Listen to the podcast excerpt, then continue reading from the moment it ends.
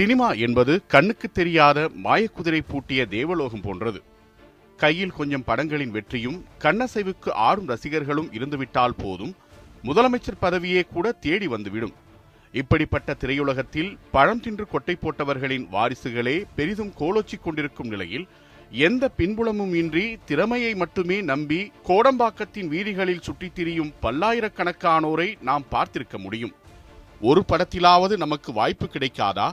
ஒரு காட்சியிலாவது நாம் நடித்துவிட மாட்டோமா என ஏங்கி தவிக்கும் பலருக்கும் ஒற்றை நம்பிக்கையாகவும் வாழும் சான்றாகவும் இருக்கிறார் ஒரு ஹீரோ. ஒரு தொலைக்காட்சியில் காமெடி ஷோவில் தொடங்கி படிப்படியாக திறமையை மட்டுமே மூலதனமாக கொண்டு உழைப்பால் மட்டுமே உயர்ந்து இன்று தமிழ் சினிமாவில் முன்னணி ஹீரோக்களுக்கு இணையாக வலம் வருகிறார் அவர். ஒரு விடலை பையனாக தொலைக்காட்சிகளில் தெரிய ஆரம்பித்தவர் இன்று ஒரு நட்சத்திர நடிகராக விருது மேடைகளை அலங்கரித்துக் கொண்டிருக்கிறார். அத்தனைக்கும் பின்னால் இருப்பது அவரின் உழைப்பு மட்டுமே. அந்த நடிகரின் பெயர்தான் சிவகார்த்திகேயன்.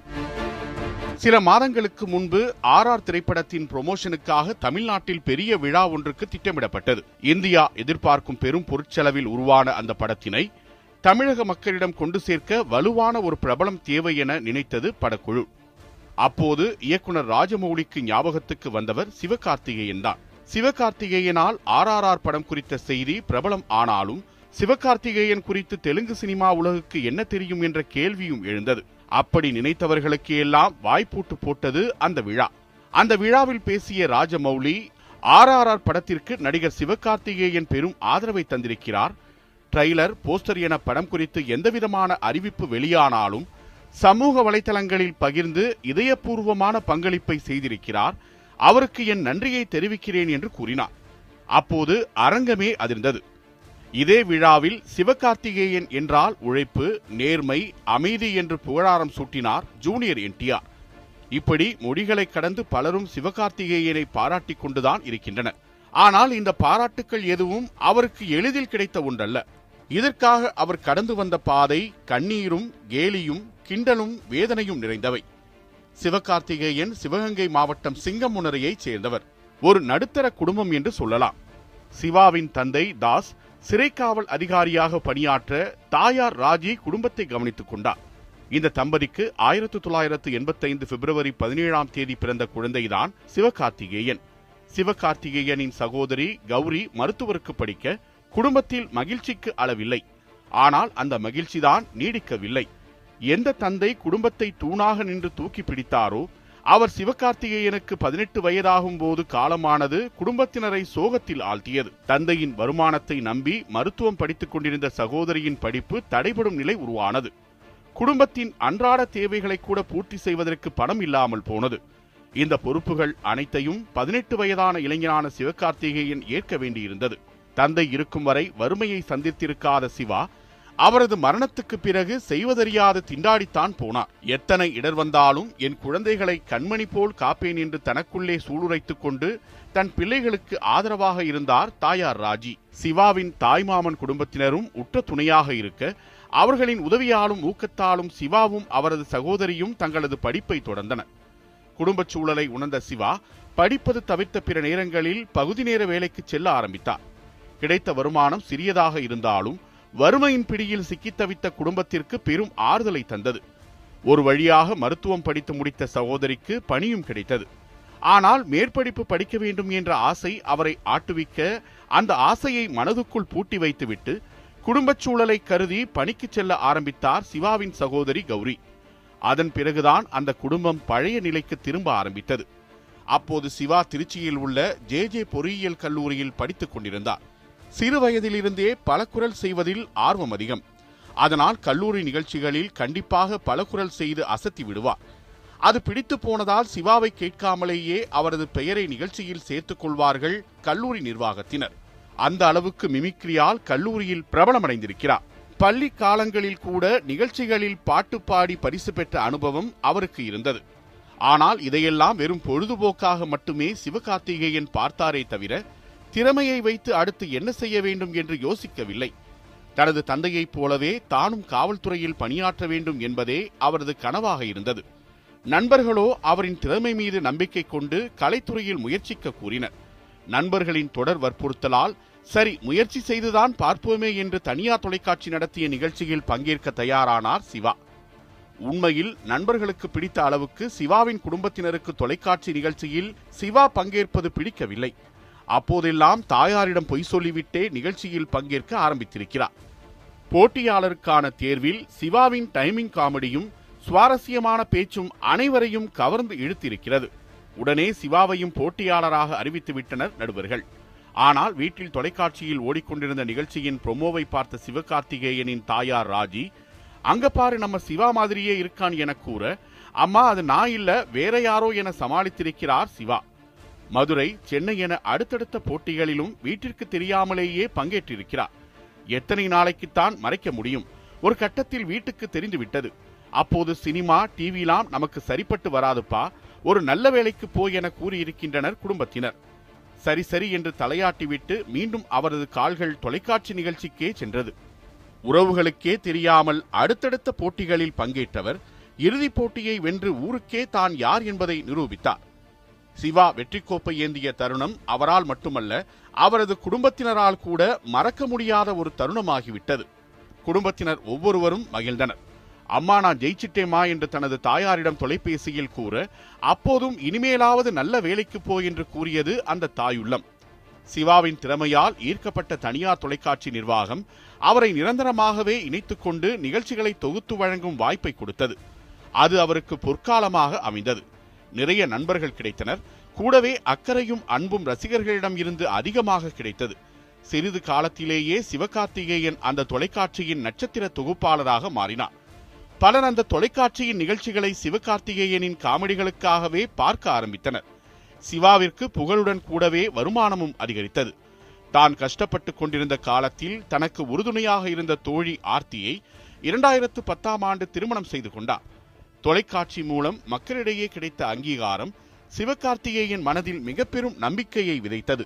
அந்த நம்பிக்கையோடு சினிமாவில் வாய்ப்பு தேட ஆரம்பித்தார் சிவா. சினிமாவில் கால் பதிக்க அச்சாரம் போட்டுக் கொண்டிருந்த அட்லி தனது ஆரம்ப காலத்தில் முகப்புத்தகம் என்ற குறும்படத்தை இயக்கினார். அதில் நாயகனாக நடித்து பிரபலமானார் சிவா. அப்போது குறும்படங்களில் நடிப்பதில் அதிக நாட்டம் கொண்டிருந்தார். அஜித் நடித்த ஏகன் படத்தில் ஒரு சிறிய கதாபாத்திரத்தில் நடித்தாலும் படத்திலிருந்து அந்த காட்சி நீக்கப்பட்டதே பிறகுதான் தெரிய வந்தது. சோர்ந்து போன சிவா தொடர்ந்து வாய்ப்பு கேட்டு பலரையும் சந்தித்தார். சினிமாவில் வாய்ப்பு கிடைப்பது அவ்வளவு எளிதானதல்ல. பல இடங்களில் அவமானப்படுத்தப்பட்டார்.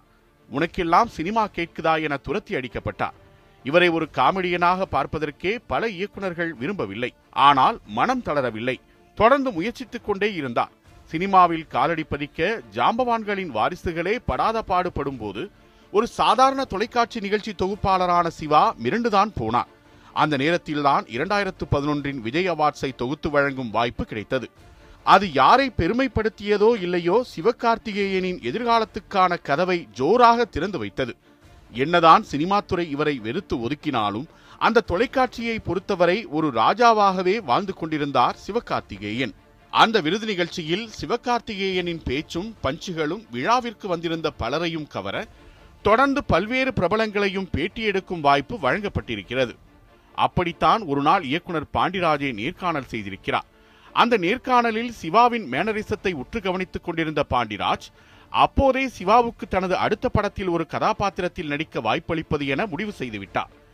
அப்படி பாண்டிராஜ் எழுதி இயக்கி தயாரித்த படம்தான் மெரினா.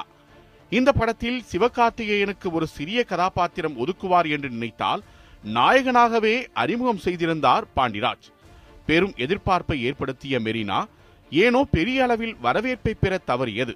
முதல் தோல்வி எப்போதுமே அடுத்த அடியை பார்த்து வைக்க கற்று தருகிறது. அதுதான் சிவகார்த்திகேயன் வாழ்க்கையிலும் நடந்தது. அடுத்த பத்து ஆண்டுகளில் உச்ச நட்சத்திரங்களுக்கே டஃப் கொடுக்கும் வகையில் தமிழ் சினிமாவில் தவிர்க்க முடியாத இடத்துக்கு உயர்ந்தார் சிவகார்த்திகேயன். சிவகார்த்திகேயனுக்கு முதல் படத்திலேயே நாயகனாகும் வாய்ப்பு கிடைத்தது ஒரு அதிர்ஷ்டம்தான் என்றான். அங்கும் தன் குறும்பு வேலையை காட்டினார் சிவா. அந்த படத்திற்காக நடிகர் நடிகையர் தேர்வு நடந்து கொண்டிருந்த போது உங்களுக்கு பைக் வீலிங் செய்ய தெரியுமா என கேட்டிருக்கிறார் பாண்டிராஜ் கொஞ்சமும் யோசிக்காமல் உடனே தெரியும் என்று கூறியிருக்கிறார் சிவா. கல்லூரி காலத்திலேயே வீலிங் செய்திருப்பதாக கூறியிருக்கிறார். ஆனால் நிஜத்தில் சிவகார்த்திகேயனுக்கு வீலிங் செய்வதெல்லாம் ஆகாத விஷயம். ஷூட்டிங் தொடங்க இன்னும் பல நாட்கள் இருக்கு. அதற்குள் கற்றுக்கொள்ளலாம் என அவர் நினைத்திருக்கிறார். ஆனால் அவருக்கு ஷாக் கொடுக்கும் வகையில் உடனே படப்பிடிப்பை தொடங்கி இருக்கிறார் பாண்டிராஜ் ஆடிஷன் வைத்த அடுத்த நாளே ஷூட்டிங் சென்றால் யாருக்குத்தான் அதிர்ச்சி ஏற்படாது. பாண்டிராஜின் வலையில் சிவகார்த்திகேயன் வசமாக சிக்கிக் கொண்டதாகவே கருதினார். பின்னர் சிவகார்த்திகேயனே வேறு ஒருவரை வைத்து வேலை செய்ய வைக்கும் காட்சியே நகைச்சுவையாக படமாக்கப்பட்டது. படம் வெற்றி பெறவில்லை என்றாலும் சிவகார்த்திகேயன் என்ற நடிகருக்கு அதுதான் துவக்க புள்ளி. சிவகார்த்திகேயனின் சேட்டைகளை ஆரம்பத்திலிருந்தே கவனித்து வந்த தனுஷும் இயக்குனர் ஐஸ்வர்யாவும் மூன்று திரைப்படத்தில் நடிக்க வைக்க முடிவு செய்தனர். அந்த படத்தில் ஒரு சில காட்சிகளில் மட்டுமே வந்தாலும் அவரின் காமெடி கவுண்டர்கள் மக்களிடையே பெரும் வரவேற்பை பெற்றது. அதன் பிறகே இயக்குனர் எழில் இயக்கத்தில் உருவான மனம் கொத்தி பறவை படத்தில் ஹீரோவாக நடித்தார் சிவகார்த்திகேயன். கண்ணன் கதாபாத்திரத்தில் சிவகார்த்திகேயன் யதார்த்தமான நடிப்பை வெளிப்படுத்தியிருந்தார்.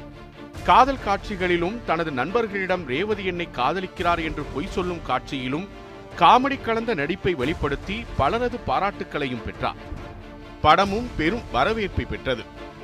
பசங்க படத்தில் விமலையும் மெரினாவில் சிவகார்த்திகேயனையும் வைத்து இயக்கிய பாண்டிராஜ் தனது அடுத்த படத்தில் இருவரையும் வைத்து கேடிபில்லா கில்லாடி ரங்கா என்ற பொழுதுபோக்கு அம்சமுள்ள படமாக உருவாக்கினார்.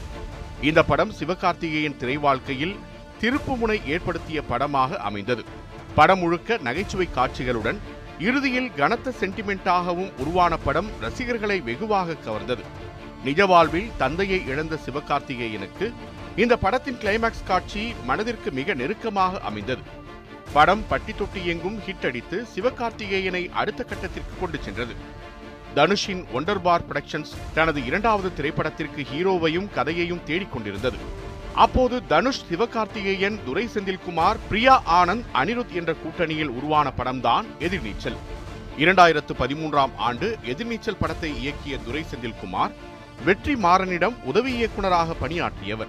ஆடுகளம் படத்தின் போதே அந்த படத்தின் கதையை வெற்றி மாறனிடம் சொல்லியிருக்கிறார்.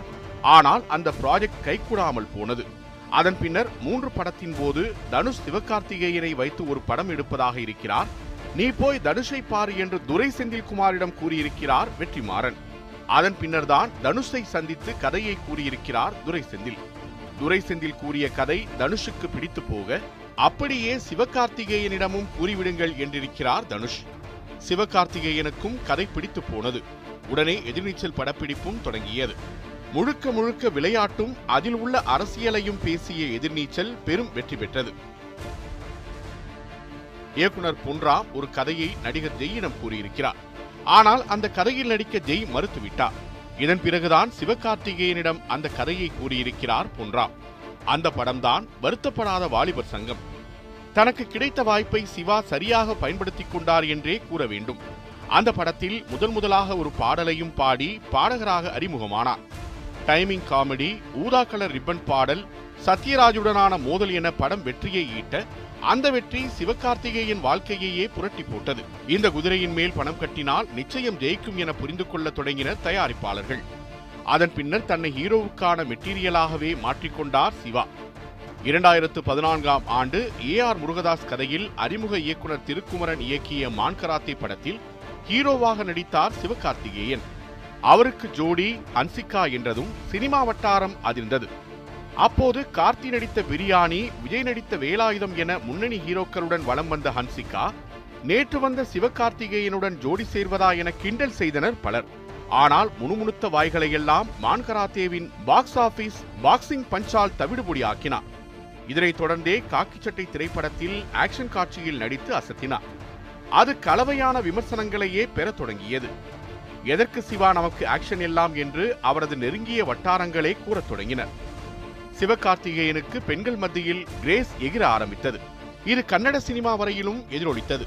வஜ்ரகயா என்ற கன்னட திரைப்படத்தின் பாடல் ஒன்றில் சிறப்பு தோற்றத்தில் ஆட அழைப்பு வந்தபோது அதனை மறுக்காமல் நடித்துக் கொடுத்தார். இரண்டாயிரத்து பதினாறில் மீண்டும் இயக்குனர் பொன்ராமுடன் இணைந்து ரஜினி முருகன் என்ற ஹிட் படத்தை கொடுத்தார். அந்த படத்தின் மூலம் நடிகையாக அறிமுகமானார் கீர்த்தி சுரேஷ். மெல்ல மெல்ல தன்னை நிலைநிறுத்தும் வேலைகளில் ஈடுபட்ட சிவகார்த்திகேயன் இதன் பிறகு நடித்த படம்தான் அவரை வேறொரு தளத்திற்கு கொண்டு சென்றது. அந்த படம்தான் ரெமோ. அட்லியிடம் உதவி இயக்குனராக இருந்த பாக்கியராஜ் கண்ணன் இயக்கத்தில் உருவான இந்த படத்தில் பெண் வேடமிட்டு நடித்திருந்தார் சிவா. நாயகியாக கீர்த்தி சுரேஷ் மீண்டும் இணைந்தார். கேமராவிற்கு பி சி ஸ்ரீராம் பெண் வேடம் போட வேட்டா ஒர்க்ஷாப் என பெரும் கூட்டணியுடன் உருவான ரெமோ திரைப்படம் இளைஞர்கள் மத்தியில் நல்ல வரவேற்பை பெற்றது. அதே நேரத்தில் வேலைக்காரன் காமெடிக்காக சீமராஜா மிஸ்டர் லோக்கல் குடும்பங்கள் கொண்டாட நம்ம வீட்டு பிள்ளை சூப்பர் ஹீரோவாக ஹீரோ என அடுத்தடுத்து வெரைட்டி படங்கள் கொடுக்கவும் தவறவில்லை. எப்போதும் கலகலப்பாக துருதுருவென நடிப்பை வெளிப்படுத்தும் சிவகார்த்திகேயனை டாக்டர் படத்தில் சாந்தமான கதாபாத்திரத்தில் நடிக்க வைத்தார் இயக்குனர் நெல்சன். கேஜேஆர் ஸ்டூடியோஸுடன் இணைந்து சிவகார்த்திகேயனை இந்த படத்திற்கு தயாரிப்பு பணிகளையும் செய்து தந்தார். கொரோனா கட்டுப்பாடுகளால் ஐம்பது சதவீத சீட்களுக்கு மட்டுமே அனுமதி அளிக்கப்பட்டிருந்த நிலையில் அனைத்து தடைகளையும் உடைத்து சிவகார்த்திகேயன் திரை வாழ்க்கையில் முதல் நூறு கோடி ரூபாய் வசூலீட்டிய படமாக அமைந்தது டாக்டர். கல்லூரி நாயகனாக டான் ஏலியனுடன் ஊர் சுற்றும் வாலிபனாக அயலான் என அடுத்தடுத்த படங்களும் வித்தியாசமான படங்களாகவே இருக்கின்றன. உங்களுக்கு காமெடி நல்லா ஒர்க் அவுட் ஆகுதே? ஏன் இப்படி வெரைட்டி கதைகளை தேர்வு செய்கிறீர்கள் என்று நெறியாளர் ஒருவர் சிவகார்த்திகேயனிடம் கேட்டார். சிவகார்த்திகேயனுக்கு காமெடி மட்டும்தான் தெரியும் என யாரும் சொல்லிவிடக்கூடாது. நான் எல்லாவற்றையும் கற்றுக்கொள்ள ஆசைப்படுகிறேன். காமெடியை வைத்து மட்டும் என்னால் எதுவும் செய்ய முடியாது. நான் சினிமாவில் நிறைய பரிசோதனை செய்ய விரும்புகிறேன் என்றார். இது பட தயாரிப்பிலும் பிரதிபலித்தது. கனா நெஞ்சம் உண்டு நேர்மை உண்டு ஓடு ராஜா. வால் என தனது எஸ்கே புரொடக்ஷன்ஸ் மூலம் தயாரித்த படங்களும் வித்தியாசமான கதைக்களம் கொண்ட படங்களாகவே இருந்தன. நடிப்பு தயாரிப்பு பாடகர் என வலம் வந்த சிவகார்த்திகேயன் பாடலாசிரியராக இரண்டாயிரத்து பதினெட்டாம் ஆண்டு கோலமாவு கோகிலா திரைப்படத்தில் அறிமுகமானார். எனக்கு இப்போ கல்யாண வயசுதான் என்ற பாடல் பெரும் வெற்றியை குவித்தது. தொடர்ந்து நம்ம வீட்டு பிள்ளை படத்தில் இவர் எழுதி பாடிய குமுரு டப்பர் பாடல் பட்டி தொட்டி எங்கும் பட்டையை கிளப்பியது. இது தற்போது வெளியாகி இருக்கும் நடிகர் விஜயின் பீஸ்ட் படத்தின் அரபிக்குத்து வரையில் நீள்கிறது. தான் மட்டுமல்ல தன்னுடைய வாரிசும் பாடும் என்று தனது குழந்தை ஆராதனாவை கலா திரைப்படத்தில் பாட வைத்து அழகு பார்த்தார் சிவா. பிரபலம் என்றாலே சர்ச்சைகளும் சுற்ற ஆரம்பித்து விடுகின்றன. ரெமோ படத்தின் நன்றி அறிவிப்பு விழாவில் பேசிய சிவா என் படத்தை வெளியிட சிலர் தடையாக இருக்கின்றனர் என கண்ணீர் உகுத்தார் ஏன் இப்படி அடிக்கடி அழுது வடிக்கிறார் என விமர்சனம் எழுந்தது. இதேபோன்று இரண்டாயிரத்து பதினைந்தாம் ஆண்டு திருச்செந்தூரில் ஒரு நிகழ்ச்சியில் பங்கு கொள்வதற்காக மதுரை விமான நிலையம் வந்த சிவகார்த்திகேயனை கமல் ரசிகர்கள் சிலர் தாக்க முயன்ற வீடியோ வெளியாகி பரபரப்பை கூட்டியது. நடிகர் கமல்ஹாசனை தனது படத்தில் கிண்டல் செய்ததால் தான் இந்த தாக்குதல் ஏற்பட்டதாகவும் கூறப்பட்டது. சிவகார்த்திகேயனின் தந்தை ஜெயபிரகாஷ் மரணத்துக்கு அல் உம்மா தீவிரவாதிகள் தான் காரணம் என குண்டை தூக்கி போட்டார் பாஜகவின் ஹெச் ராஜா. சிவாவின் தந்தை பெயர் ஜெயபிரகாஷ் இல்லை என்றும் ஹெச் ராஜா தவறான தகவலை பரப்புவதாக பதிலடி கொடுத்தார் நக்கீரன் கோபால். எத்தனை சர்ச்சைகள் தொடர்ந்தாலும் அவற்றையெல்லாம் துடைத்து எறிந்துவிட்டு மக்களை மகிழ்விக்க வேண்டும் என்ற இலக்கை நோக்கி மட்டுமே ஓடிக்கொண்டிருக்கிறார் சிவகார்த்திகேயன். அதுதான் அவரை கலைமாமணி விருது வாங்க வைத்தது. தனக்கு வரும் சோதனைகளையே சாதனைகளாக்கும் சிவகார்த்திகேயன் ஒரு மேடையில் தந்தையை நினைத்து நெஞ்சம் நெகிழ்ந்த போது சொன்னது இதுதான். என் அப்பாவுக்கு நான் எதுவுமே செய்யல. கவலை வேண்டாம் சிவா. உங்களை எண்ணி உங்கள் தந்தை பெருமிதம் கொண்டிருப்பார். அதற்கு தகுதியானவர் நீங்கள்.